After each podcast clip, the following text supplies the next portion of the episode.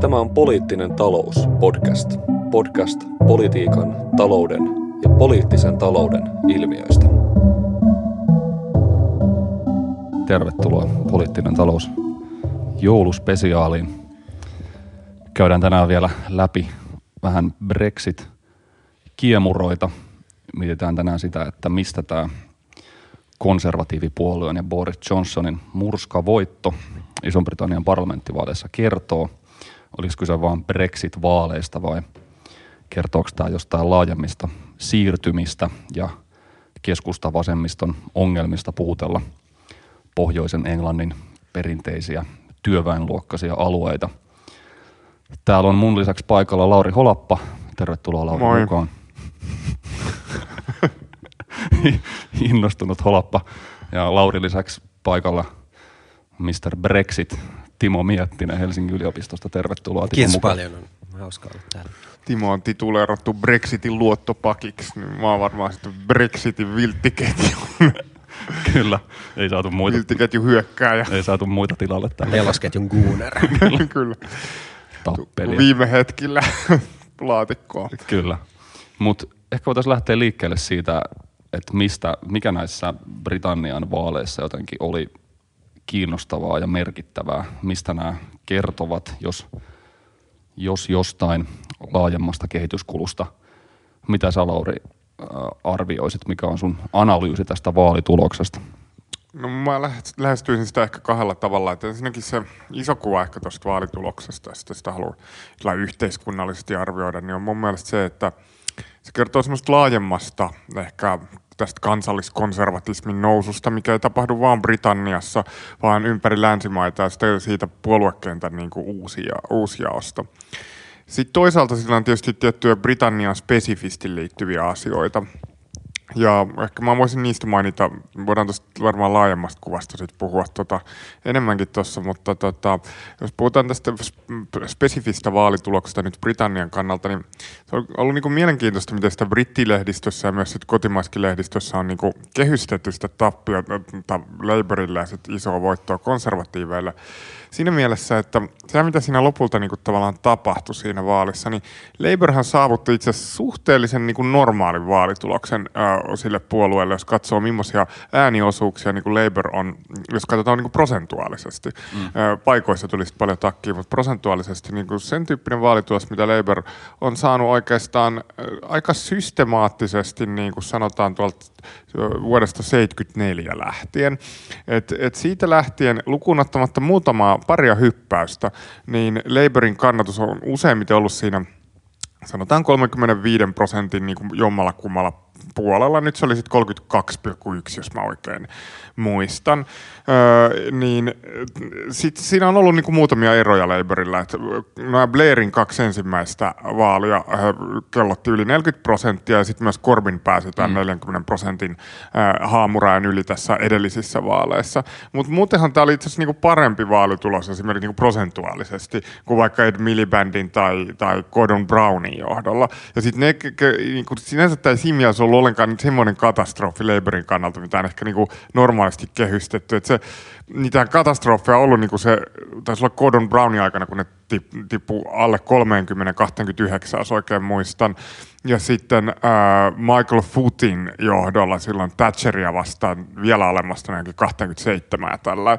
Et nämä on ollut niinku semmoisia todellisia niin kuin ehkä katastrofeja siitä niin kuin normaalista eroavia. Tämä oli aika normaali tulos. Se, se, mikä tässä oli kiinnostavaa, on oikeastaan ollut se konservatiivien nousu. Eli se Labourille mm. tämä on ollut suht normaali tulos, mutta konservatiiveille, äh, koska aika pitkään oli molemmat puolu- puolueet siinä about 35, niillä on ollut mo- molemmilla omat semmoiset huippukautensa, niin kuin, niin kuin mainitsin, Labourilla sitten nämä Blairin kaksi ekaa ja sitten se Corbynin edellinen, niin sitten se oli konservatiivilla, se oli Thatcherin äh, kaudet ja sitten sen niin kuin kaupan päällisenä tullut John Majorin toi ainoaksi jäänyt pääministerikausi, että sitten ne pääsi sinne 40, mutta muuten sieltä 70-luvun alkupuolelta lähtien, niin se on ollut aika sitä 35.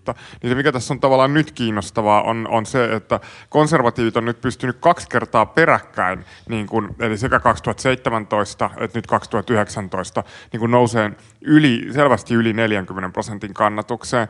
Eli tavallaan Labour on jäänyt niille vanhoille lukemille, missä niin nämä molemmat puolueet oli aiemmin, mutta konservatiivit näyttää olevan vahvasti niin kuin no, nousukiidossa. Et, et sillä lailla oli enemmänkin niin konservatiivia iso onnistuminen kuin Labourille mikään poikkeuksellinen tappio. Et, et mä tarjosin mieluummin tällaisen kehystyksen tähän kuin sen, mitä ehkä, ehkä, ehkä, ehkä niin kuin mediassa sitten on Briteissäkin niin kuin paljon tehty.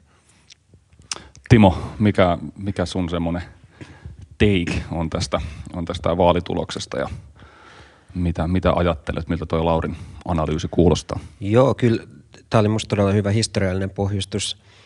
Ehkä mä sanoisin kuitenkin, että äh, nämä vaalit oli tosi vahvasti Brexit-vaalit. Mä olin, mä olin kuitenkin, yritin seurata aika tiiviisti tässä koko vuoden aikana ja vielä sitten kävin Britanniassakin vaalia edeltävällä viikolla, niin kyllä se miten, miten vahvasti kuitenkin tämä Boris Johnsonin viesti siitä, että tämä Brexit pitää saada vaan maaliin ja pitää päästä siirtymään seuraaviin asioihin – miten vahvasti se dominoi sitä vaalikeskustelua, ää, antoi näille vaaleille kuitenkin hyvin erityyppisen luonteen kuin monille muille vaaleille. Ja se, että monet näistä yksittäisistä erityiskysymyksistä, terveydenhuollosta, maahanmuutosta, mm. terrorismin torjunnasta, joka oli iso teema sitten esimerkiksi tämän London Bridgein hyökkäyksen jälkeen, niin ne kaikki jollain tavalla sitten kietoutu tähän Brexittiin ja, ja näytti pelaavan Johnsonin hyväksi keskeinen havainto kai ehkä tämmöisestä niin tilasto aritmetiikasta oli se, että, että tämä Leave-äänestäjäkunta, jotka äänesti 2016 lähtemisen puolesta, se meni kolme neljäsosaa konservatiivi, konservatiiveille. Ja kun taas remainereista hieman alle puolet vaan sitten meni Labourille. Eli, eli tämä Remain-puoli – heidän niin kuin poliittinen strategiansa oli ilmiselvästi heikompi tai hajanaisempi. Eli, eli tämä Johnsonilla oli tarjota selkeä reitti tämän oman erosopimuksensa kautta, kun sitten tämä toinen puoli ei ehkä tiennyt, miten, miten toimia. Ja tämä on ehkä semmoinen yleisempi havainto siitä, että et, äh, et yksi keskeisimpiä tavallaan poliittisia muuveja tämän koko kampanjan aikana oli tämä Faragein päätös olla asettamatta vastaehdokkaita konservatiiveille niissä vaalipiireissä, joissa konservatiivit voitti, mikä tarkoitti, että selkeästi oikea laita jakaantui huomattavasti vähemmän kuin vasenlaita. Ja, ja se, mikä, mikä joissain arvioissa on, on ehkä jäänyt huomiota, on se, että vaikka esimerkiksi liberaalidemokraatit kärsi paikkamäärissä tappion ja, ja, ja siellä puolueenjohtaja ää, menetti oman paikkansa, niin silti kokonaisäänimäärässä liberaalidemokraatit voitti hyvinkin selkeästi – todella, todella hyvä, hyvä tulos. Ja, ja tämä, niin kun, tämä tilanne, jossa sitten selkeästi tämmöinen sanotaan keskusta, vasemmisto, liberaali hmm. blokki jakaantuu enemmän kuin tämä blokki, niin on mielenkiintoista nähdä, onko se pysyvämpi kehitys vai onko se vain näitä vaaleja luonnehtiva kehitys sen takia, että, että ehkä tämä niin kuin vastastrategia tämän Brexitin pysäyttämiseksi, sellaista ei saatu, sellaista koherenttia strategiaa ei saatu aikaan. Joo, toin tota, kyllä aika pitkälti samaa mieltä noista kaikista arvioista just siitä, että tämä oli niinku Brexit-vaalit ja Brexit oli tavallaan sellainen jonkinlainen toteemi-ilmiö tai toteemihahmo tässä, johon niinku yhdistyi sitten kaikenlaisia mu- muunkinlaisia niinku symboleja ja odotuksia ja arvoja ja kaikkea tällaista.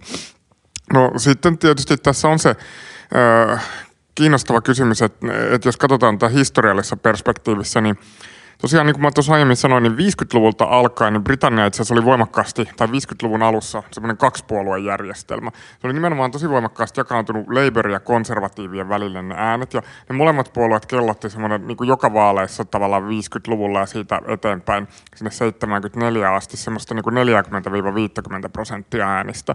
Ja silloin voitiin puhua hy- hyvin samantyyppisestä kaksipuoluejärjestelmästä kuin vaikka Yhdysvalloissa. Että onhan sielläkin kaiken maailman salaattipuolueita ja muita mm. tämmöisiä. Ja siis jo, jotkut puolueethan sielläkin saa ihan niin kuin, jopa ihan sinänsä merkittäviäkin jopa presidentinvaaleissa niin kuin ääniä, tota, äänimääriä, siis niin kuin, yksittäisiä prosenttiyksiköitä kuitenkin, niin, niin tota, se tilanne sitten muuttui 74, oli hyvin ratkaisevat vaalit Britanniassa, koska se käytiin tämmöiset niinku, vaalit niin Britannian talouskriisin olosuhteissa. Oli tämä korkean inflaation aikakausi liittyi siihen öljykriisiin, Bretton Woods-järjestelmän hajoamiseen ja sitten toisaalta nä- näihin laaja-aloisiin lakkoihin siinä maassa. Ja silloin niin selvästi diskreditoitu sekä niin kuin tavallaan tämä Labourin että konservatiivien niin kuin asema ja linja. Ja ne molemmat hävisi nämä vaalit isosti. Ja silloin niin kuin liberaalit uudestaan, totta kai liberaaleilla on niin kuin historiallisesti ollut tota, niin kuin Britanniassa merkittävä merkittäväkin rooli parlamentarismin historiassa tällä, mutta se liberaalien niin kuin, uusi nousu semmoisena merkittävänä poliittisena voimana alkoi niissä 74 vaaleissa. Ne silloin sai semmoisen jonkun olisiko ollut 17 prosenttia äänistä, yli 15 prosenttia kuitenkin selvästi. Ja sitä ennen ne oli ollut systemaattisesti alle 10 prosentin puolue, usein vain niin muutamia tavallaan viiden lähempänä 5 prosenttiyksikköä tällä, niin tämä 74 vuoden alus helmikuussa käydyt vaalit oli hyvin keskeinen tota, liberaalien menestyksen kannalta. Ja tästä alkoi itse asiassa syntyä se, että se ei ollut enää niin puhtaasti kaksipuoluejärjestelmä, vaan se, vaikka se niin kuin vaalitapa ruokkii kaksipuoluejärjestelmää, että on, on tavallaan tämmöinen, ei ole suhteellista vaalitapaa, vaan tämmöinen tota, vaalipiireihin jaettu, että eniten voittanut, eniten ja saanut voittaa sen, niin, niin silti se, siitä niin kuin rakenteesta huolimatta se alkoi kehittyä tietynlaiseen monipuoluejärjestelmäsuuntaan. Ja tota, siitä lähtien itse asiassa liberaalidemokraatit on yleensä ö, kellottanut todellakin korkeita vaalituloksia, siis niin kuin systemaattisesti jopa yli 20 prosenttia tai hyvin lähelle 20 prosenttia. Näissä vaaleissa liberaalidemokraatit sai vaalivoiton, mutta se oli kuitenkin vain 11 ja puoli muistaakseni se, ö, se tota, tämä vaalitulos. Että se mielenkiintoinen kuvio, mitä tässä on tavallaan tapahtunut, että liberaalidemokraatit romahti totaalisti 2015 vaaleissa, mutta siltikään se, niin se silti niissä, niissä vaaleissa oli sitten kuitenkin tämä, tota, tämä UKIPin nousu oli semmoinen keskeinen ää, niitä vaaleja luonnehtinut tekijä, minkä takia konservatiivit ei 2015 saanut vielä niin isoa voittoa, koska ää, tavallaan osa siitä äänimäärästä jäi sinne Jykipin puolelle. Mutta 2017 niin liberaalien, liberaalien tulos jäi edelleen todella huonoksi ja tota, sitten samalla tämä Jykip kuihtu kokonaan pois. Niin se, se niinku johti tavallaan sit sellaiseen tilanteeseen, jossa, jossa niin kuin konservatiivien äänimäärä, tai ääniosuus alkoi alko kasvaa huomattavasti. Ja, ja tota, myöskin Labourin nousi silloin, mutta tota, nyt tässä uudessa tilanteessa niin se keskeisin siirtymähän oli se, että Labourin tämmöiset leave-henkiset äänestäjät, niin ne alkoi valumaan konservatiiveihin. Ja Labourhan sai itse asiassa prosentuaalisesti enemmän niin kuin liberaalidemokraattien edellisestä äänestäjäkunnasta niin kuin itselleen kuin sitten niin kuin mitä he menetti tavallaan sinne liberaalidemokraattien puolelle, mutta tota, sitten taas liberaalidemokraatit voitti isosti näitä konservatiivien tota, sitä, tätä tämmöistä, mikä heillä on tämä Hammond, äh, Hammondia tämmöisten niin kuin, äh, reformististen konservatiivien niin kuin, porukkaa puolelle. Mutta niinku, se sitten sen niinku selitti tavallaan, että Labour ei pystynyt pitämään enää kasassa sitä Corbynin vuoden 2017 koalitioa, ja konservatiivit pysty rikkoon tämän niinku vuodesta 74 lukunottamatta Thatcherin kausia niinku voimassa olleen semmoisen NS 35 prosentin kirouksen, ja nousee niinku, ja pysyttelee niinku tavallaan tällä ää, korkealla tasolla, missä ne oli jo mein kanssa. Et kyllä se Brexit on niinku, tavallaan se Brexit on palauttanut sen Thatcherin koalition. Niin, ja vielä ehkä yksi ihan pieni kehityskulku, mikä tähän liittyy, on tämä SNP, eli Skotlannin mm. kansanpuolueen nousu, joka on tietysti Labour on perinteisesti ollut vahva Skotlannissa.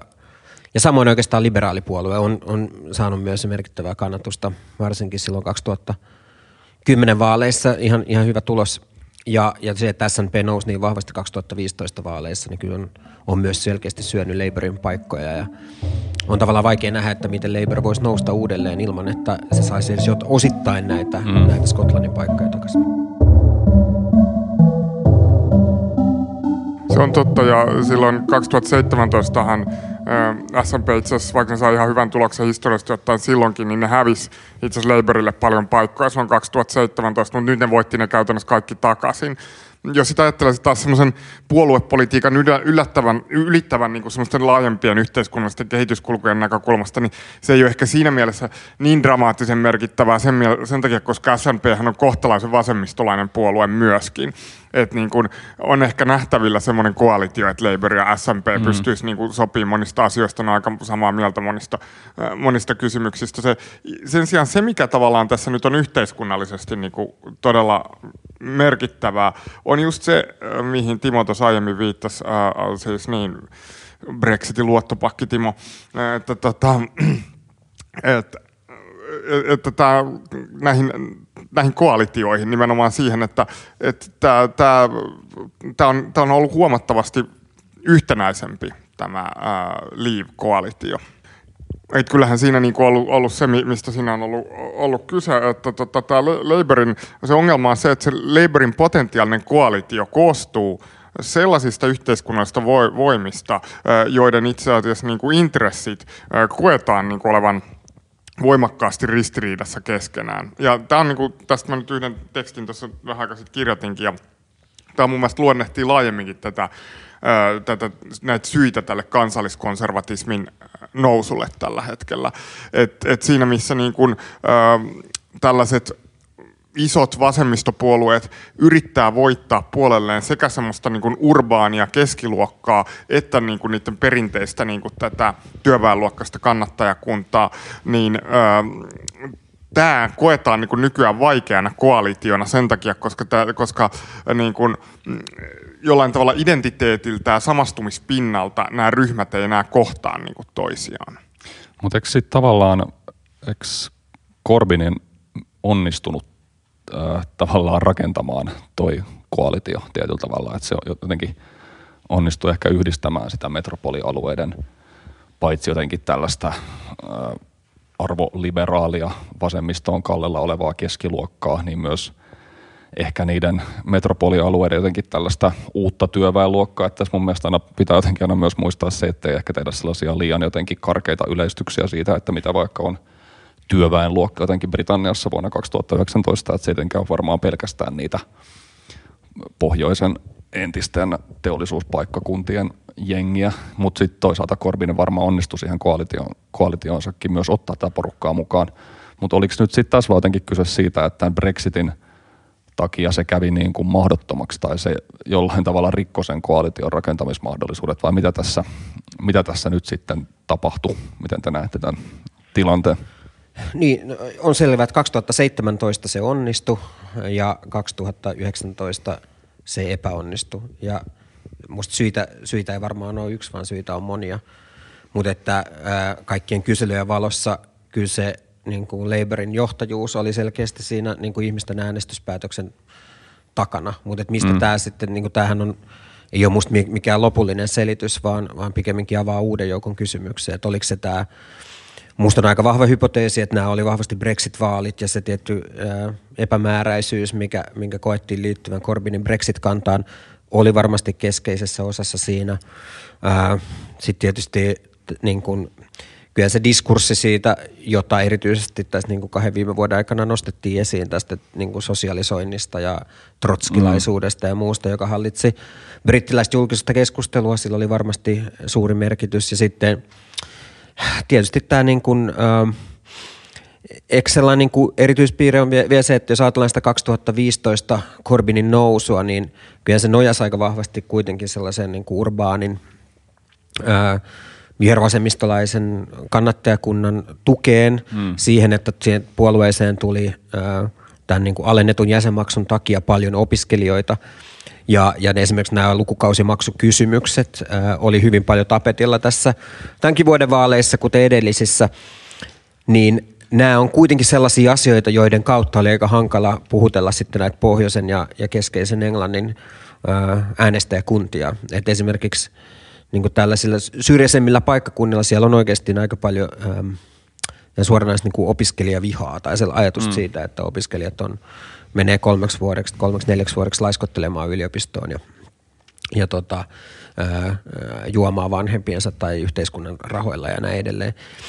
Joten nämä on niin kuin, näihin liittyy sekä luokkakysymyksiä, mutta sitten tietysti myös, myös tämmöisiä niin kuin laajempia kulttuurikysymyksiä. Ja nyt kun mä luin tätä YouGovin viimeisintä analyysiä, että mistä näissä vaaleissa on kyse, niin kyllä myös se, se ikäkysymys on aika keskeinen, että, että kyllä se niin kuin, että vielä, vielä sen analyysin mukaan ikä on keskeisin määrittävä, mm, erottava tekijä näissä brittivaaleissa, eli nuoret äänestää selkeästi Labouria ja, ja vanhemmat konservatiiveja – ja itse asiassa jos katsotaan sitä luokka-asetelmaa, niin sit siinä ei niin kuin olekaan niin suuria niin kuin ero, eroavaisuuksia. Et itse asiassa alemmissa luokissa sitten konservatiivit saa, sai vähän enemmän kannatusta, mutta että se ei ole niinkään merkittävä tekijä kuin, kuin sitten tämä ikäkysymys, sukupolvikysymys tai sitten tämä urbaani versus syrjäseutu välinen jako. Eli, eli tavallaan vähän sama kuin Lauri, että, että tämä niin kuin luokkapolitiikka on merkittävässä murroksessa Britanniassa ja, ja tätä poliittista kenttää ei voi enää vaan selittää yhdellä akselilla, vaan useammalla. Niin, tota, ehkä ne siirtymät, mitä näissä vaaleissa tapahtuu, oli se, että konservatiivista tapahtui siirtymään liberaalidemokraatteihin. Nimenomaan tämä konservatiivien tämmöinen niin kuin perinteinen establishment-äänestäjäkunta, siinä oli semmoista niin kuin, ää, tota, siirtymää selvästi liberaalidemokraatteihin. Sitten taas niin kuin, ää, kuitenkin tämän siirtymän ja selvästi sitä enemmänkin kompensoi se, että tuli aivan massamittaisesti tämmöisiä leave-äänestäjiä nimenomaan Labourista konservatiiveihin. Ja sitten se ongelma oli se, että Labour ei saanut oikein merkittävästi niin kuin ketään mistään. Että tot, ne saa jonkun verran liberaalidemokraateista ja tällä, mutta se on sitten kuitenkin niin kuin, äh, vaikka se voisi prosentuaalisesti olla merkittävä, niin se puolue on kuitenkin sen verran pienempi, ettei se sitten ole niin, niin olennaista, niin tota, tähän se lopulta, lopulta liittyy, että tota, äh, konservatiivit pysty kompensoimaan sen niin kuin liberaalidemokraatteihin lähtevän tappionsa äh, ja enemmänkin näillä Labour-äänillä, mutta Labour ei saanut oikein mistään ketään sisään. Et, tota, mä ehkä ajattelisin niin, että jo, jo silloin 2017 niin aika suuri osa oli kuitenkin näistä Labourin perinteisten sydänalueiden mm. äänestäjistä, oli jo siirtynyt konservatiivien puolelle. Ja oikeastaan sitä ennenkin ehkä pitkään, uh, mutta tota, oli tiettyjä ryhmiä tietyissä vaalipiireissä, joita niin kuin, sitten konser- niin kuin Labour pystyi konservatiiveilta niin kuin voittamaan silloin. Uh, ja sitten menestyy sitä kautta hyvin. Nyt, nyt se niin kuin ne, ikään kuin ne lainassa olleet äänestäjät palasi tavallaan sinne omaan luonnolliseen kotiinsa. Mitä tämä sitten, niin kuin, mitä jotenkin konservatiivit teki näissä vaaleissa hyvin? Oliko se vaan tämä jotenkin tosi selkeä viesti tämän Brexitin ympäriltä, tämä Get Brexit Done, joka tuntuu leikkaavan jotenkin kaiken sen hälyn läpi tässä todella kaoottisessa ja hirvittävän jotenkin sekavassa mediaympäristössä vai oliko siinä niin kuin Lauri tuossa äsken analysoi, että jotenkin myös kyse tällaisista ää, siirtymistä ja uudenlaisen jotenkin konservatiiviäänestäjäkoalition ää, muodostumisesta. Miten te tätä kysymystä lähtisitte purkamaan? No siis selkeästi siinä oli kyse olennaisesti siitä, että se, ne, he sai niin kuin – he sai jollain tavalla targetoitua kyllä oikeanlaisia äänestäjiä. Eli vaikka tämä äänestäjämäärä kasvoi hyvin vähän, niin he sai, he sai niin kuin kohdennettua sen viestinsä selkeästi oikeisiin paikkoihin ja voitti niin kuin semmoisia, no voitti tietysti Labourilta näitä keskeisiä pohjoisen Englannin hyvin työväenluokkaisia alueita ää, ja sai aidosti sieltä Labour-taustaisia äänestäjiä puolelleen. Ja varmasti tämä Brexit-viesti oli siinä keskiössä. Voi, voi olla kuitenkin jotain merkitystä on myös sillä, että, että kuitenkin konservatiivien linjassa on ollut jonkin verran kääntymistä pois tätä niin kuin 2010-luvun establishmenttia vastaan, eli kääntymistä Cameronin ja Osbornin talouskuripolitiikkaa vastaan. Ja vaikka ei tämä mikään niin kuin rajusti elvyttävä niin kuin budjetti ole ollut, niin niin tota, kyllä ne silti ne visiot on sillä, että otetaan jonkin verran etäisyyttä kuitenkin sellaiseen mm, kovaan, kovaan talouskuriajatteluun. Ja kyllä varmaan osittain on kysymys myös Labourin epäonnistumisesta siinä, että ähm, me vähän aikaisemminkin puhuttiin si- Laurin kanssa siitä, että et, et ehkä olisi voinut olla järkevämpää äänestää sen main sopimuksen puolesta mm. ja, ja tota, mm, tämä vatvominen, vaikka olisi voinut kuvitella, että se menee jotenkin konservatiivipuolueen piikkiin, koska he olivat siitä vastuussa. He, he, oli, että niin kuin, he olivat, heidän parlamenttiryhmänsä nimenomaan oli jakautunut tässä kysymyksessä, niin, niin silti voi olla, että nyt äh, tämä vatvominen kuitenkin antoi se momentumin tälle Johnsonin viestille siitä, että tämä Brexit pitää saada toteutettua.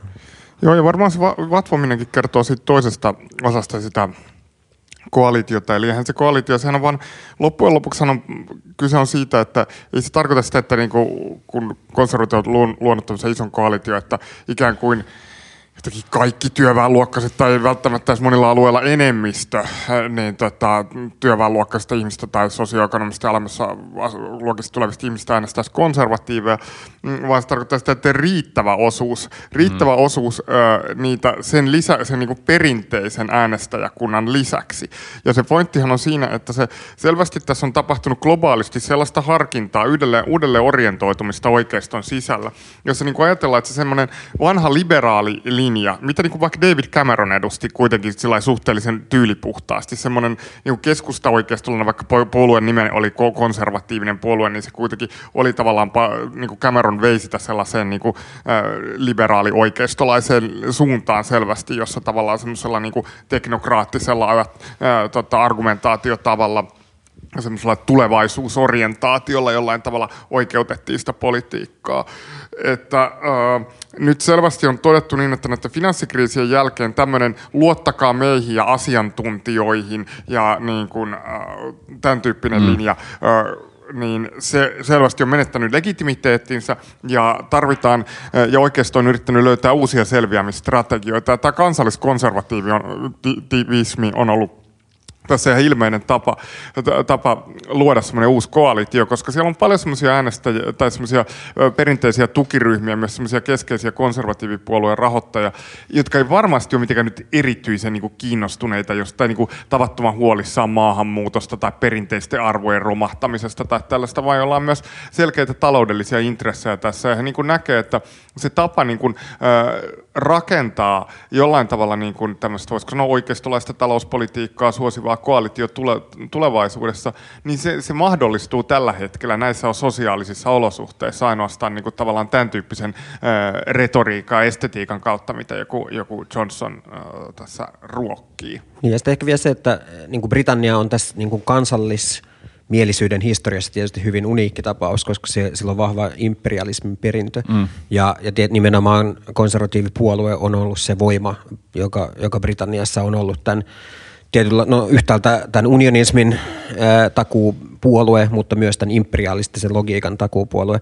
Ja, ja kyllähän tässä niin kuin, ää, mä luin just hyvän tota, brittiläisen taloushistorian David Edgertonin kirjan, jossa hän kuvaa musta hyvin sitä, että, että vaikka tämä konservatiivien, niin kun, he, he ovat olleet hyvin kansainvälinen puolue, mutta samalla tämän imperialismin logiikkaan on kuulunut hyvin vahva tällainen protektionistinen elementti, joka on tavallaan vastakkaisessa suhteessa sitten semmoisen, mitä me kutsutaan ehkä liberaaliksi kansainvälisyydeksi, mm, sääntöpohjainen ää, kauppa, ää, vapaakauppa, joka perustuu kansainvälisiin instituutioihin, kansainvälisiin normeihin – kun taas tämä imperialistisen Britannian logiikka on ollut hyvin paljon protektionistisempi, että on erityissuhteita ja, ja kauppaa käydään näiden erityissuhteiden ja erilaisten diplomaattisten mekanismien kautta.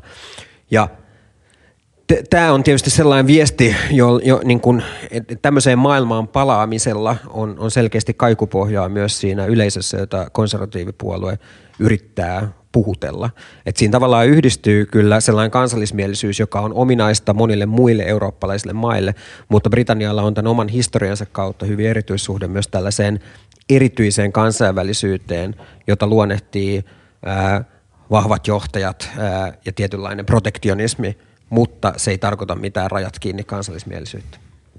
Niin kyllähän tuossa tietysti on, ja tuohon liittyy sitten tietysti se Britanniaan liittynyt, Britanniassa – il, aina ajoittain ilmenevä semmoinen erikoinen EU-pelko, että ehkä keskimäärin semmoinen EU-vastustus, niin saatetaan liittää tietysti johonkin semmoisiin yleisiin niin kuin, arvoliberaaleihin arvoihin ja tämmöiseen globalismin vastustukseen, tai sitten niin kuin, ihan suoranaisen niin kuin uusliberalismin mm. vastustukseen, mm. mutta Britanniassa on ollut tämä erikoinen historia kuitenkin siinä, jossa Euroopan unioni on myös symboloinut siellä jotain semmoista potentiaalista niin kuin sosialismin uhkaa tai, tai jotain tällaista. Ja, ja tietysti se, ehkä se kuvio siinä, kuinka jyrkästi Thatcher alkoi reivaamaan Britanniaa hyvin erilaiselle poliittiselle suunnalle, mi, mi, mi, mihin sitten muu, tai missä muu Länsi-Eurooppa oli. Totta kai se semmoinen tietynlainen uusliberalisaatio on tapahtunut kaikkialla länsimaissa, mutta ei läheskään niin jyrkästi kuin se Thatcherin projekti.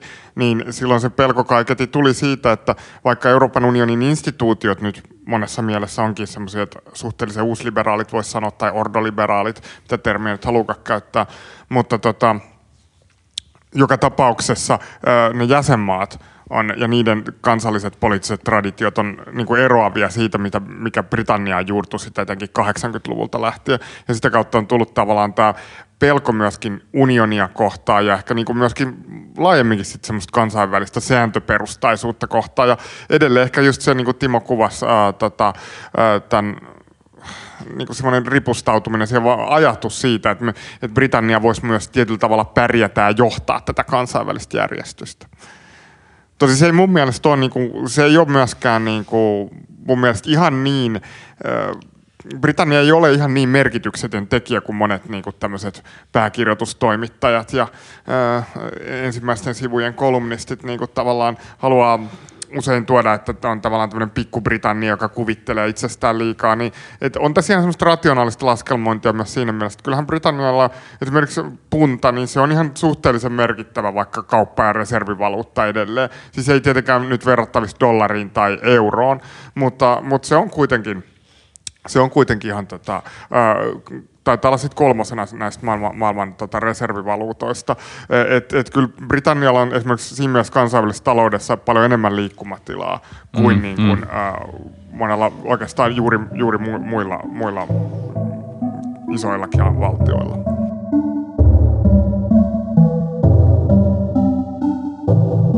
Mitä te ajattelette siitä, että miten jotenkin tämä Johnsonin koalitio tulee pysymään kasassa, että jos tätä voisi tulkita niin, että siellä on ö, ihmisiä, joita on saatu konservatiivia äänestäjiksi nimenomaan tällä irtiotolla tästä niin kuin 2010 vuoden jälkeisestä Osborne Cameron talouskurilinjasta. Ja sitten toisaalta tuohon Brexitiin ainakin myös selkeästi tuntuu liittyvän sellaisia haaveita jotenkin tämmöistä löyhästi säännellystä Britanniasta, joka voi palauttaa tai palata jotenkin voimiensa tuntoon globaaleilla markkinoilla, niin minkälaisia jotenkin konflikteja tämä tulee aiheuttamaan ja ehkä, että miten, minkälaiseksi te arvelette, että tämä Johnsonin niin kuin talouspoliittinen linja eritoten muodostuu? Onko se nyt tosiaan niin, että talouskuri on jotenkin täysin hylätty? Talouskuri on heitetty veneestä ulos niin kuin lopullisesti tässä vaiheessa?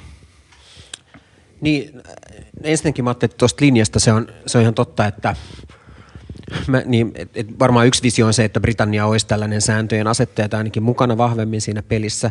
Musta toinen skenaario, joka on ehkä ää, mun, näkö, mun nähdäkseni todennäköisempi on se, että Britanniassa on jonkin verran luottoa siihen, että heillä on historia, niin kuin historia jonkinlaisen niin kuin agiilina valtiona, joka pystyy sopeutumaan tällaisiin muuttuviin olosuhteisiin, jossa pystytään tekemään tällaisia nopeita käännöksiä johtuen osittain siitä, että parlamentaarinen järjestelmä tukee sitä, että ei ole mm. tällaisia perustuslaillisia lukkoja samassa mielessä kuin monessa muussa Euroopan maassa. Ja tämä on ehkä mun nähdäkseni se visio, joka monella siellä tällä hetkellä on, että ää, kun irtaudutaan ää, en, en, ennen kaikkea tietysti EU-sääntelyjärjestelmästä, mutta otetaan ylipäätänsä kriittinen suhtautuminen kansainvälisiin sääntelyjärjestelmiin, niin se mahdollistaa sen, että Britannia pystyy entistä vahvemmin ja paremmin kilpailemaan omalla sääntelytasolla, mm. mitä tulee työvoiman, ympäristön suojeluun, verotuksen tasoon tai verokilpailun edistämiseen tai kitkemiseen, valtion tukiin ja näin edelleen. E, ja, ja siellä on jonkin verran luottoa, mikä on vähän tämmöinen niin kuin sveitsityyppinen visio, että – kun madalletaan jotain finanssilainsäädäntöä tai luodaan hyvin, hyvin erityinen sääntelyympäristö, niin tällä, tämän avulla pystytään sitten kilpailemaan globaalisti. Ja, ja, ja paljonhan sitten niin kuin, se, mitä ei ole ehkä, mikä mun mielestä on ihan todellinen kehityskulku on se, että, että nyt paljon puhutaan siitä, että seuraavan 11 kuukauden tai 12 kuukauden aikana pitää saada tämä uusi kauppasopimus tehtyä, mutta Mä en, mä, en, mä en välttämättä usko, että Britannialle olisi niinkään ikään kuin vahingollista välttämättä ajautua tilanteeseen, jos tällaista sopimusta ei ole, koska se saattaisi antaa sit heille enemmän liikkumavaraa tämän oman sääntelyympäristön muokkaamisessa. Ja jos 11 kuukaudessa tämmöinen uusi kauppasopimus EUn kanssa saataisiin, niin todennäköisesti se olisi hyvin paljon EUn toiveiden mukainen ja silloin tästä, tästä niin kuin, ä, yhteisen toimintaympäristön periaatteesta pidettäisiin kiinni ja Britannia pääsisi paljon vähemmän eriyttämään sitä omaa sääntelyään. E, joten kyllä mä ajattelen, että tämä on osa tätä niin kuin tulevaa menestystarinaa on varmasti mm. tämä visio, ja, mutta et, et sitä, sitä me niinku tavallaan nähdään se, että miten hyvin se toimii. Et paljonhan on kyse siitä, että äh, minkälaisia taloudellisia vaikutuksia sillä on. Äh, mm, mut, ja, ja tota, miten, miten paljon tietysti myöskin nämä kulttuuriset kysymykset sit pysyy, pysyy agendalla, että et esimerkiksi maahanmuuttoon suhteessa niin Johnson on luvannut esitellä tällaisen pisteperustaisen järjestelmän, joka saattaa olla ihan hyvä veto sitten sen kannalta, että saadaan pidettyä nämä, nämä pohjoisen ja keskeisen Englannin äänestäjät, koska näissä paikoissa tietysti tämä maahanmuutto näyttäytyy ihan eri tavalla kuin, kuin vaikka jossain Lontoossa, jossa koko palvelu ja perusinfra nojaa maahanmuuttajien mm. varassa, mutta pohjoisessa ja keskeisessä Englannissa nämä samat ihmiset vaan kuormittaa palveluja ja kuormittaa julkista asumista ja näin edelleen. Tai tämä, tämä kuva on ainakin tämän, mm, tyyppinen. Mm. Joten, joten voi olla, että nämä eh, Johnsonin politiikkatoimet on hyvinkin räätälöity sitä varten, että hän pystyy pitämään näistä saavuttamistaan äänestäjistä kiinni. Arvelisin, että niin kuin marksilaisilla termeillä tota, kuvattuna, niin ehkä tämä kansalliskonservatiivinen politiikka, mikä nyt on muotoutumassa, ainakin silloin kun se toimii, niin se tarkoittaa ehkä siirtymistä tämmöisestä intensiivisestä akkumulaatiosta tämmöiseen niin kuin ekstensiivisempään akkumulaatioon. Siis siinä mielessä, että jos ajatellaan, että se en ole nyt ihan varma, käytäkö näitä termejä oikein, kun ne kauhean sille, ne, niin syvällä tässä M-skenessä, mutta joka tapauksessa niin ö, periaatteessa tässä kapitalistisessa kasautumisessahan voidaan tietenkin syventää myöskin sitä riistosuhdetta siihen yksittäiseen työntekijään, siis heikentää työoloja. Nimenomaan tämmöinen klassinen työn tarjontapolitiikkahan on malli, malli esimerkki siitä, että, että pyritään niin kuin heikentämään ää, pyrintä, pyritään heikentämään esimerkiksi työttömyysturvaa mm, ja, mm. ja, ja tota, heikentämään AY-liikkeen asemaa ja, ja, ja tämän tyyppisiä ä, asioita.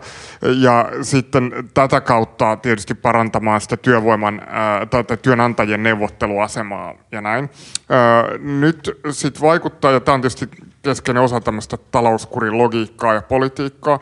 Nyt vaikuttaa siltä, että Johnson nimenomaan ei halua ehkä liikkua tähän suuntaan, mm. vaan se, mistä, mitä Johnson haluaa tehdä, on niin kuin ikään kuin avata uusia alueita kokonaan markkinoille. Ja missä tämä niin kuin esimerkiksi tämä kansallisen terveydenhuoltojärjestelmän mahdollinen yksityistäminen, tai ainakin sen osien yksityistäminen ja tämmöinen, saattaa olla esimerkiksi yksi keskeinen visio. Ja, ja tätä jos me ajatellaan tätä ylipäätään tätä kansalliskonservatiivien mahdollista menestystä, niin tämä saattaa olla itse asiassa aivan niin kuin nerokas resepti siltä porukalta sen vuoksi, koska kuitenkin se semmoinen vastustus tota, sitä vallassa olevaa koneistoa ja puoluetta vastaan, niin hyvin todennäköisesti kumpuaa semmoisista niin hyvin paljon suoraan omaan elämään liittyvistä kokemuksista, esimerkiksi työttömyydestä ja tällaisesta, niin silloin semmoinen niin kiristävä finanssipolitiikka tai sitten niin suoranaisesti omien etujen, niin vaikka etuisuuksien leikkaaminen ja tämmöiset, niin ne hyvin paljon todennäköisemmin ehkä aiheuttaa vastustusta kuin sitten semmoiset abstraktimmat asia, asiat, kuten vaikkapa sanotaan nyt Suomessakin ollut tämä soten ää, valinnanvapausmalli tai sitten jonkun terveydenhuoltojärjestelmän mm. yksityistäminen ja tällaiset, mutta ne saattaa kuitenkin olla niin kuin ikään kuin elinkeinoelämän tai niin sanotusti pääoman intressien kannalta aivan yhtä hyödyllisiä. Miten sitten, jos tässä on puhuttu tästä konservatiivien menestysreseptistä, niin miten tätä jotenkin Labourin tai ehkä laajemminkin jotenkin keskusta-vasemmiston tilannetta pitäisi tässä arvioida. Että tässähän on tietysti tämän Labourin tappion jälkeen väännöt on jo alkaneet siitä, että kenen pitäisi nostaa seuraavaksi puheenjohtajaksi ja mihin suuntaan tavallaan Labourin kannattaisi lähteä tai pitäisi tässä lähteä.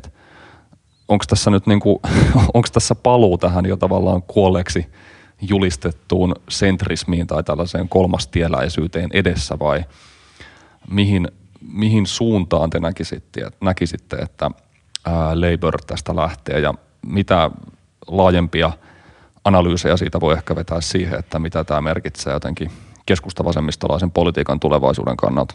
Niin, tässä mennään ehkä sellaisiin kysymyksiin ikään kuin, tietysti osittain kyse on siitä, että minkälaiseksi tämä äänestäjäkunta muodostuu ja missä Labour nyt ottaa selkeästi niin kuin, ikään kuin suurimpia voittoja. Ja, ja nä, musta tämäkin vaalitulos näyttää siltä, että varsinkin kaupungeissa Labourin asema on aika vahva, sen va- asema on mm. aika vahva nuorison keskuudessa, mikä voi tarkoittaa, että tulevaisuus ei välttämättä ole mitenkään täysin katastrofaalinen, vaan siellä on äh, äänestäjäkunta kyllä kasvaa tässä mielessä. Äh, paremmin ehkä kuin konservatiiveille, jotka selkeästi enemmän menettää äänestäjää. Mutta mm, jos lähdetään siitä Laurin kuvaamasta gapista näiden urbaaniäänestäjien ja sitten näiden mm, niin rakennemuutoksista kärsineiden teollisuuspaikkakuntien välisten ja vahvasti esimerkiksi ammattiyhdistysliikkeeseen kuuluvien äänestäjien välillä, niin ähm, musta niin kuin eurooppalaiset esimerkit näyttää, että se on aika hankalaa sen, sen eron uron niin kuin kurominen mm. umpeen. Että, että se on kai sellainen kriisi, jonka edessä useimmat sosiaalidemokraattiset puolueet tällä hetkellä Euroopassa on. Ja, ja yksi syy siihen, minkä takia ne menestyy, menestyy niin, äh, niin huonosti. Äh, ehkä yksi varmaan keskeinen tekijä on se, että niin kauan kuin politiikkaa käydään tällaisella niin kuin jotenkin kulttuurisodan kielellä tai mä en tiedä, mm. onko tämä oikea sana, mutta identiteettipoliittisilla teemoilla, niin varmaan se ei hyödytä, vaan pikemminkin nostaa tätä kahtia jakoa. Ja siinä mielessä ihan sellaisen niin politiikan tai talouspolitiikan perusasioihin tai arjen asioihin kiinnittyminen voisi olla ihan, ihan mahdollinen strategia tässä. Toinen on varmasti se, että kyetään niin kuin Brexit-prosessin päättyminen avaa uudenlaisia keskusteluja, joka voi myös järjestää tätä poliittista kenttää uudella tavalla. Ja esimerkiksi mä ajattelisin, että Britannian kontekstissa kyllä tämä terveydenhuollon yksityistäminen, se on sen verran iso askel ja sen verran niin kuin kansallisesti tärkeää, tai, tai terveydenhuolto on sen verran kansallisesti tärkeä kysymys, että sen yksityistäminen ei tule menemään, tai se ei tule olemaan poliittisesti mitenkään helppoa. Ja siinä on jopa nämä iltapäivälehdet, niin ää, usein varottelee tällaisia skenaarioita vastaan – Mm. Ja, ja, ja siinä mielessä mä ajattelisin, että jos nyt on niin, että Britannia haluaa lähtemään, lähteä tekemään Yhdysvaltojen kanssa uutta kauppasopimusta ja siihen kuuluisi sitten Yhdysvaltojen vaatimus tämän terveyssektorin avaamisesta julkiselle, julkiselle anteeksi, yksityiselle kilpailulle, niin mä luulen, että se saattaisi olla aidosti, koska se olisi, niin, se olisi niin vahvasti ristiriidassa Johnsonin keskeisiä lupauksia vastaan, että mä luulen, että sillä on jotain poliittista painoarvoa – Labourin hyväksi, jos, jos, tota, jos tämä yksityistäminen tai yksityistämiskehitys vahvistuisi. Joo, siis totta kai siihen liittyy, mä uskon kanssa, että, että siis se on, mä epäilen näin, että ei se ole mitenkään itsestään selvää, että, että tämmöinen strategia, jossa siirrytään tämmöisestä niin kuin, äh, intensiivisemmästä tämmöiseen ekstensiivisempään niin kuin kasautumismuotoon tai niin kuin jos se tavallaan siirrytään talouskuripolitiikasta tämmöiseen markkinoiden avaamisen politiikkaan, että se olisi niin kuin välttämättä onnistunut. Sehän voi nimenomaan erityisesti tämmöisten kansallisesti merkittävien instituutioiden, kuten niin kuin mitä NHS mm. siellä on, tämä kansallinen terveydenhuoltojärjestelmä, niin olla tosi epäonnistunutkin systeemi. Mulla on vaan semmoinen kutina, että jotain tällaista on ehkä luvassa, koska niin kuin selvästi sellaiset politiikkatoimet, jotka johtaa semmoiseen massatyöttömyyteen tai työelämän heikentymiseen, me nähtiin se aika hyvin persujen kanssa niin kuin Suomessa edellisellä äh, hallituskaudella, että, että siihen se niin kuin voimakkaasti ka- kaatui siihen se persujen kannatus, se niin kuin Soini-ajan persupuolue ylipäätänsäkin, että, että, että se tota, siihen, siihen leikkauspolitiikkaan ja sitten ennen kaikkea niihin työelämän heikennyksiin. Et, et, et mä niin kuin luulen, että et ennemmin tai myöhemmin tuolla kentällä havaitaan, että se ei tule olemaan se menestysresepti. Sitten sit kuitenkin, kun taustalla on paljon elinkeinoelämän tukea tätä, niin pitää löytää jostain muualta sit niitä houkutuksia. Se voi olla sitten noissa se voi olla sitten näissä markkinoiden avaamisen kysymyksissä.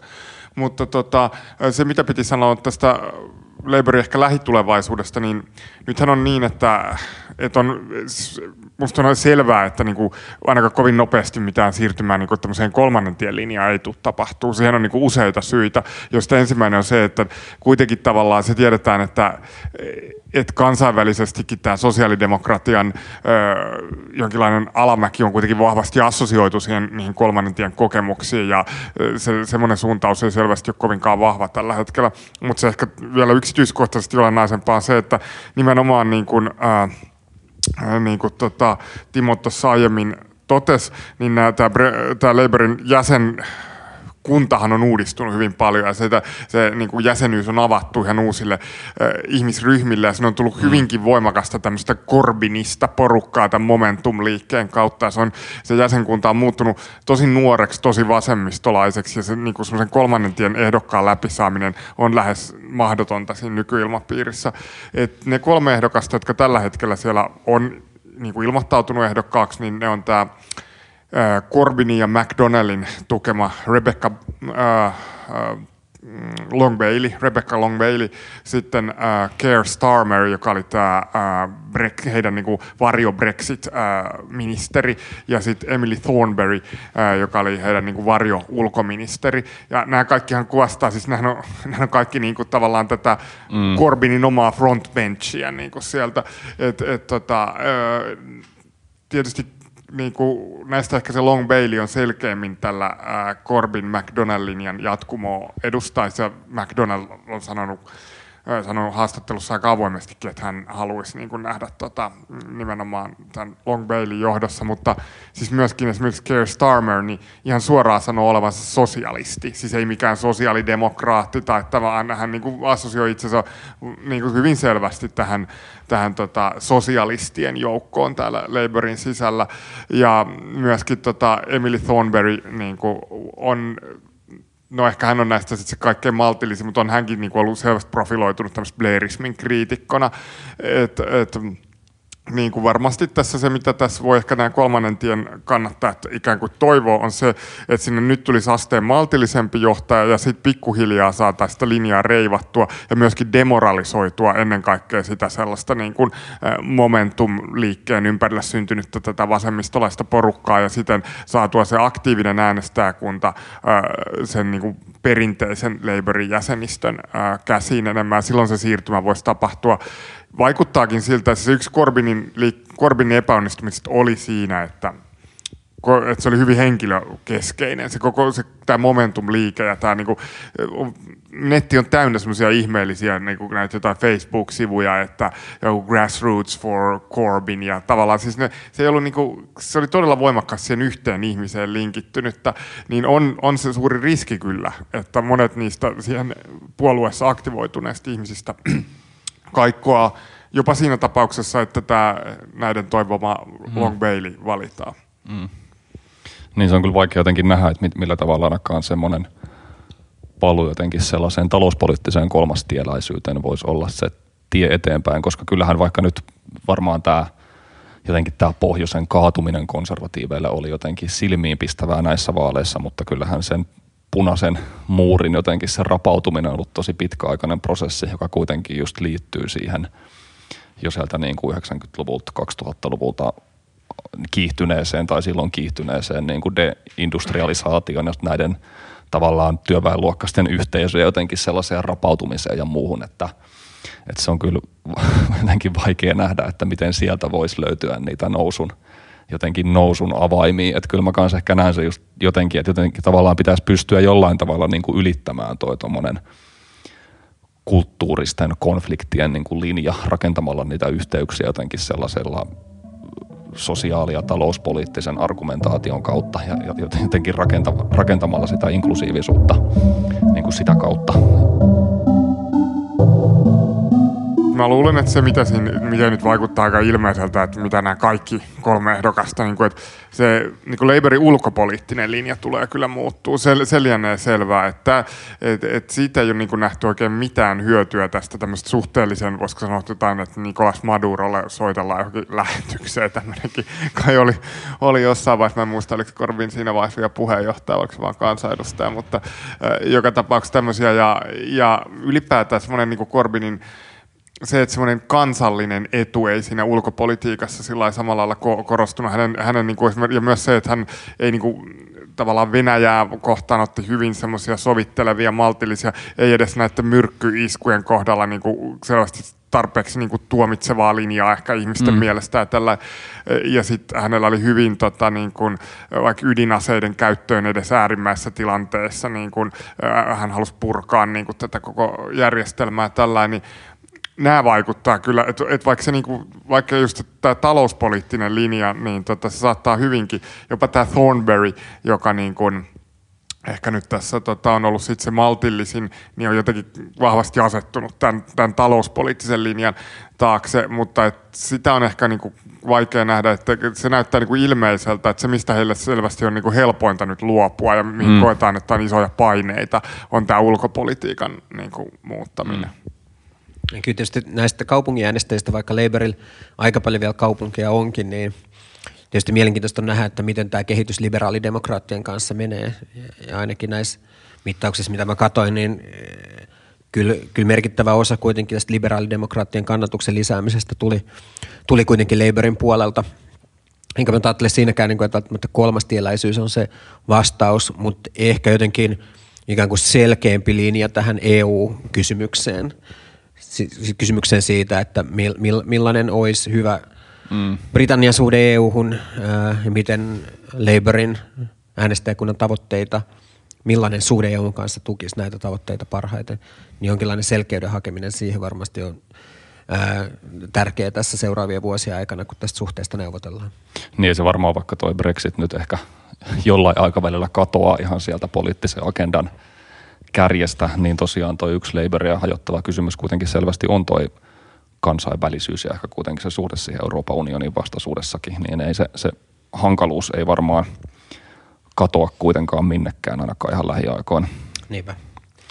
Ehkä tuosta vielä voisi kysyä sen verran tuosta, että vaikka tuossa aluksi puhuttiin niin kuin siitä, että tämä Labourin tappiota ehkä ennen kaikkea selittää se äh, Leave-äänestäjien tai Labouria aiemmin äänestäneiden – Britan, Britannian EU-eroa kannattaneiden ihmisten siirtyminen sinne konservatiiviäänestäjiksi, mutta ehkä tässä on just ollut semmoinen yksi jakolinja niin kuin näissä analyyseissä, että toisaalta on esitetty myös ihan vakuuttavia analyysejä siitä, että itse asiassa sieltä nimenomaan katosi näitä rimein äänestäjiä sinne liberaalidemokraatteihin ja vihreisiin, että ehkä se, oliko ne sitten kuiten, kuitenkin lopulta kyse siitä, että se hajosi tavallaan molempiin suuntiin se Labourin koalitio, että se vuosi sekä sinne – Rimein puolelle näihin liberaaleja vihreisiin, että sitten tonne, tonne konservatiivien puolelle. Joo, oli, oli, oli musta kyse siitä, mutta äh, mun nähdäkseni tämä äh, nämä jaot oli eri tavalla dramaattisia. Mm. Eli niin kuin mä, mä kävin aika tiuk, tarkasti läpi näitä eri äänestyspiiriä ja, ja eri, erilaisia skenaarioita, niin vaikka liberaalidemokraatit ja erityisesti vihreät söi merkittävästi Labourin kannatusta – varsinkin kaupungeissa, niin näiden, se ei johtanut kuitenkaan samalla tavalla näiden paikkojen menettämiseen mm. kuin sitten täällä pohjoisessa ja keskisessä Englannissa, jossa näitä, jotka oli enemmän tämän kaksipuolueen järjestelmän logiikan mukaisia, jossa sitten ehkä Brexit-puolueella saattoi olla jonkin verran kannatusta, mutta Tietysti Skotlanti on vielä asia erikseen, siellä on liberaalidemokraateillakin kannatusta, mutta jos, jos puhut näistä Red Wallin äänistä, jotka sitten tavallaan ratkaisi tämän pelin, jossa mm. konservatiivit otti ne merkittävimmät voitot, jotka auttoi saamaan tämän enemmistön, niin, niin siellä kyllä se, kyllä se nimenomaan se Labour-äänestäjien siirtyminen konservatiiveille näistä, näistä Leave-äänestäjien parista, erityisesti varmaan liittyen Brexittiin, liittyen erilaisiin kulttuurisiin syihin, niin oli, oli kuitenkin mun nähdäkseni se merkittävä, mm. merkittävämpi kehityskulku näissä vaaleissa, mutta – tämä kansainvälisesti orientoituneen urbaanin liberaalin äänestäjäkunnan jako saattaa tulevaisuudessa hyvinkin olla toinen merkittävä kehityskulku, jos se jatkuu samanlaisena. Jos me katsotaan näitä Lordi Ashcroftin äh, äh, tota, mielipidemittauksia, jotka heti vaalien jälkeen tehdään, joita kai pidetään kohtalaisen arvostettuina ja luotettavina, niin tästä niin näkyy, että 2017 Labouria, mm, Labourilla Labourin Remain äänestäjistä 84 prosenttia äänesti nytkin Labouria ja 9 prosenttia vaan tästä, tästä porukasta äänesti nyt liberaalidemokraatteja. Eli se oli kohtalaisen pieni osuus. Sitten kuitenkin liberaalidemokraatteja 2017 äänestäneistä niin itse asiassa vaan 52 prosenttia ylipäätään äänesti liberaalidemokraatteja uudestaan, mutta mut peräti 27 prosenttia äänesti nyt Labouria. Mm. Eli, eli tavallaan tällä suhteellisesti niin kuin se siirtymä oli itse asiassa liberaalidemokraatteista mm. enemmän tuonne. Se mikä on kiinnostavaa, että, että sitten niin kuin, tota, konservatiivien 2017 uh, Remain-äänestäjistä niin peräti 21 prosenttia siirtyi liberaalidemokraatteihin. Eli kyllä se kuvio mun, mun mielestäni on tässä niinku tavallaan selvä, että liberaalidemokraatit voitti niinku ääniosuudeltaan näitä vaaleja, mutta kyllä ne voitti ne näillä konservatiivien Remain äänestäjillä, vaikka ne näitä paikkoja siis hävisi. Ja itse asiassa Labourilta tämä siirtymä on kuitenkin, sitä oli jonkun verran, mutta ton verran nyt varmaan vähän niin kuin aina vaaleissa, että alle 10 prosenttiyksikköä kuitenkin näistä Labourin tota, 2017 Remain äänestäjistä niin liberaalidemokraatteihin. Et kuitenkin tämä sitten, tää, että jos me katsotaan Labourin ää, Leave-äänestäjiä 2017, niin niistä sitten 25 prosenttia meni nyt konservatiiveille, mm, kun Labourin mm. Remain-äänestäjistä vain 2 prosenttia meni kaksi konservatiiveille. Et, et kyllä se jotenkin se iso kuva on, on tosiaan se, että tota, tämä tämä Labourista vuosi tänne konservatiiveihin tätä äh, Leave-porukkaa.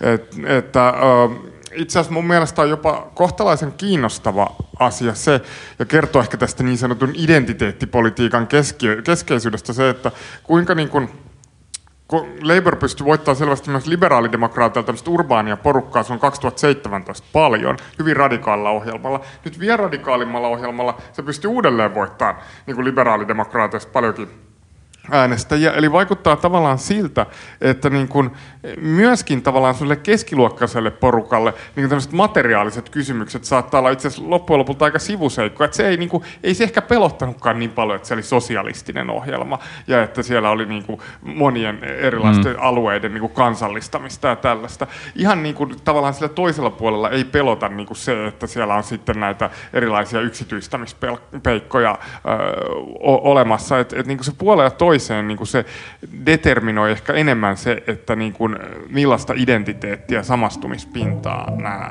tarjoaa. Mm, mm. Ok, Felas, äh, Lauri Holoppa ja Timo Miettinen. Kiitos seurasta ja äh, Britannian analyyseistä. Kiitoksia. Kiitos. Ja kiitos kaikille kuuntelijoille ja oikein rat toisaa loppuvuotta ja vuodenvaihdetta ja podcast varmaan palaa ensi vuonna taas asiaan. Kiitokset.